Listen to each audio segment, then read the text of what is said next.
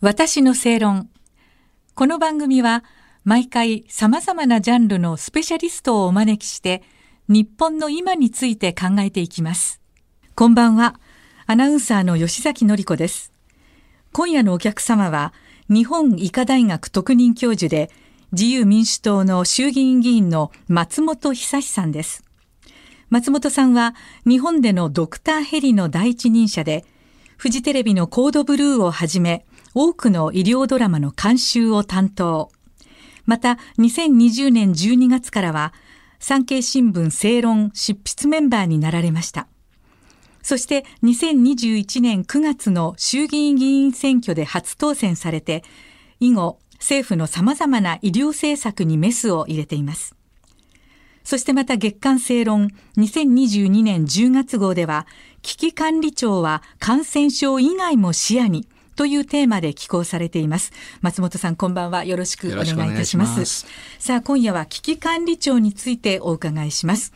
えー、2023年度中に設立が予定されておりますこの危機管理庁なんですが改めて教えていただけますでしょうか？はいあの、はい、まあ、今、あの、政府の方はですね、はい、この名称内閣感染症危機管理統括庁と、はいいうことで、えー、調整をされているというふうに聞いています。もともとは今回のこのコロナ禍で、まあ、足掛け3年コロナの対応を政府はしていたわけですけれども、はい、まあ、一般の国民の皆さんから見たときに、誰が一番その司令塔になって、どこでちゃんとした議論をしていて、で、それがどういうふうな形で政策になって、えー、それを誰がこう説明しているか。あ誰の言うことを聞いていいか、はい、その辺がこうあんまりこう綺麗に見えてなかったんじゃないかと思うんですね。わ、うん、かりにくかったと思います、はい、厚生労働大臣がいて、それからコロナの担当大臣もいて、はい、でまあ政府はその2人ですけれども、また別個に日本医師会の会長さんとかもいらっしゃるし、政府の分科会の会長さんなんかもまあテレビの前に出てお話をされる。まあ、大方同じこと、方向を向いていたんだろうとは思いますけれども、えー、まあ、少しずつやはりおっしゃってることが違ったりすると。強弱がね、ありましたね、えー、そうすると、一体誰の言うことを聞いてるいいのかなっていうのはよくわからないんですね、うんはい。こういったようなことが、やはりこの司令塔っていうものをしっかり作んなきゃいけないなっていうところに、えー、話がだんだんこう修練していった。うんで、その中で、えー、この内閣の中に、はい、えー、感染症の対応をする危機管理庁というものを作りましょうというふうな話になったというふうに、まあ、理解していただければ分かりやすいんじゃないかなと思います。何かモデルにしたようなものはあるんですか？まあ、アメリカでは CDC といって、はい、えー、疾病対策センターというのがあります。はい、まあ、あの、ここがいろんな感染症に対する情報を収集して、で、それを分析して、政策を決めて、っていうようなことをやっていた。まあ、ある意味司令塔機能だったかもしれませんね。で、そういったものも、を日本でも作らないかということは、まあ、コロナ対策のかなり早い時期から、うん、あ話としては上がってきたというふうに思います。はい、あの松本さんがねこの月刊正論10月号でご指摘されてましたけれども危機管理庁っていうのは感染症の限定であると。いうことはこれそもそもどういうところからなんでしょうか？えっとまああの名前の通り感染症危機管理とい。うふうになってましたから、はい、感染症だけ、えー、をこう対象として、この3年余りの危機管理をしましょうということだったと思うんですね。うん、で、まあ、それも新しい感染症が出れば、また同じように、はい、えー、ここの組織を中心として対応していきましょうということだろうと思います。はい、ただ、えー、っと、私、その月刊正論を書いたのはですね、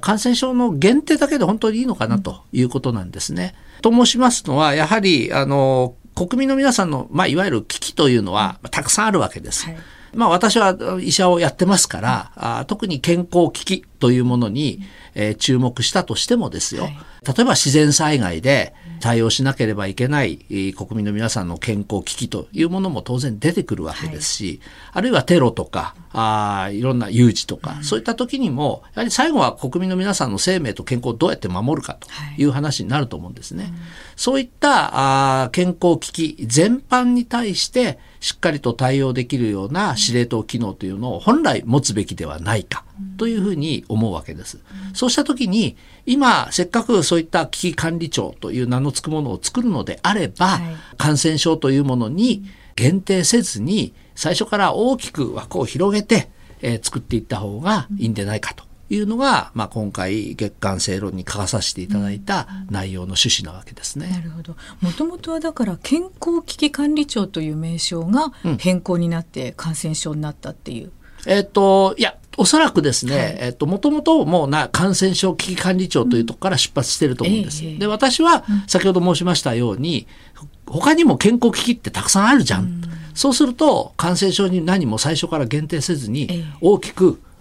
広げて、そこからスタートして、その中に、例えば自然災害による時の、ええ、対応をどうするか、感染症の時はこうしよう、あるいはテロが起こったらこうしよう、こういったふうに考えていく方が、まあ、見方としてスッキリするんじゃないかなというふうに思うんですね。例えば今回あの感染症がありました。じゃあ感染症危機管理庁にしましょう。また別の自然災害があった。はい、じゃあその時の健康危機に対してはなんとか危機管理庁を作りましょう。みたいな話になっては、これは逆に国民の皆さんにはあまた分かりにくくなってしまうんじゃないかと。そういう、まあ、思いがありますね、はい、その今お話の中にあった感染症以外なんですが、まあ、具体的に言うとどんなことに警戒していく必要があるんでしょうか私たちは。自然災害なんかはですね、はい、DMAT ですね、はい、えー、こういったあの医療対応がちゃんとできるようになっている。ただですね実は DMAT だけではなくてえー、他にもその自然災害にあって、えー、被災した人たちの精神的なケアをどうするかとか、あるいはリハビリテーションどうするかとか、やはりその一つの災害、自然災害が起こってもですね、避難している人たちの中でもたくさんその健康問題っていうのはあるわけです。そういったことを包括して健康を守っていく、災害時にあっても健康を守っていく仕組みというのをしっかりと作らなきゃいけませんから、まあ、そういった時にはやはり何かちっちゃなくくりにしてしまってはいけない。えー、そういうことだと思いますね、松本さんがねお書きになっていた最後の方にあの防衛有事による国民保護を視野に入れようと、はい、このことについてはどんなふうに、はい、はい、あのまあ、あの防衛有事、はい、どういった時に、まあ、例えばあ安倍元総理が台湾有事はあ、ね、尖閣有事だというふうにおっしゃいましたけれども、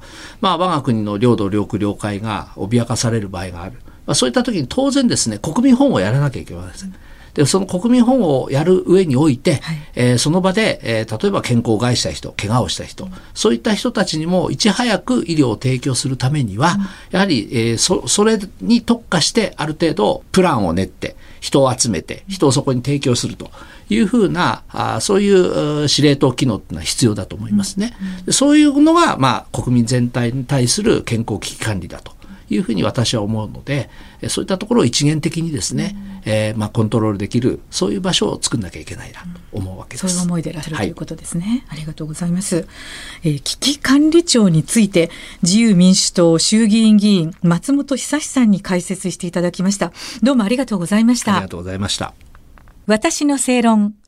お相手は、アナウンサーの吉崎紀子でした。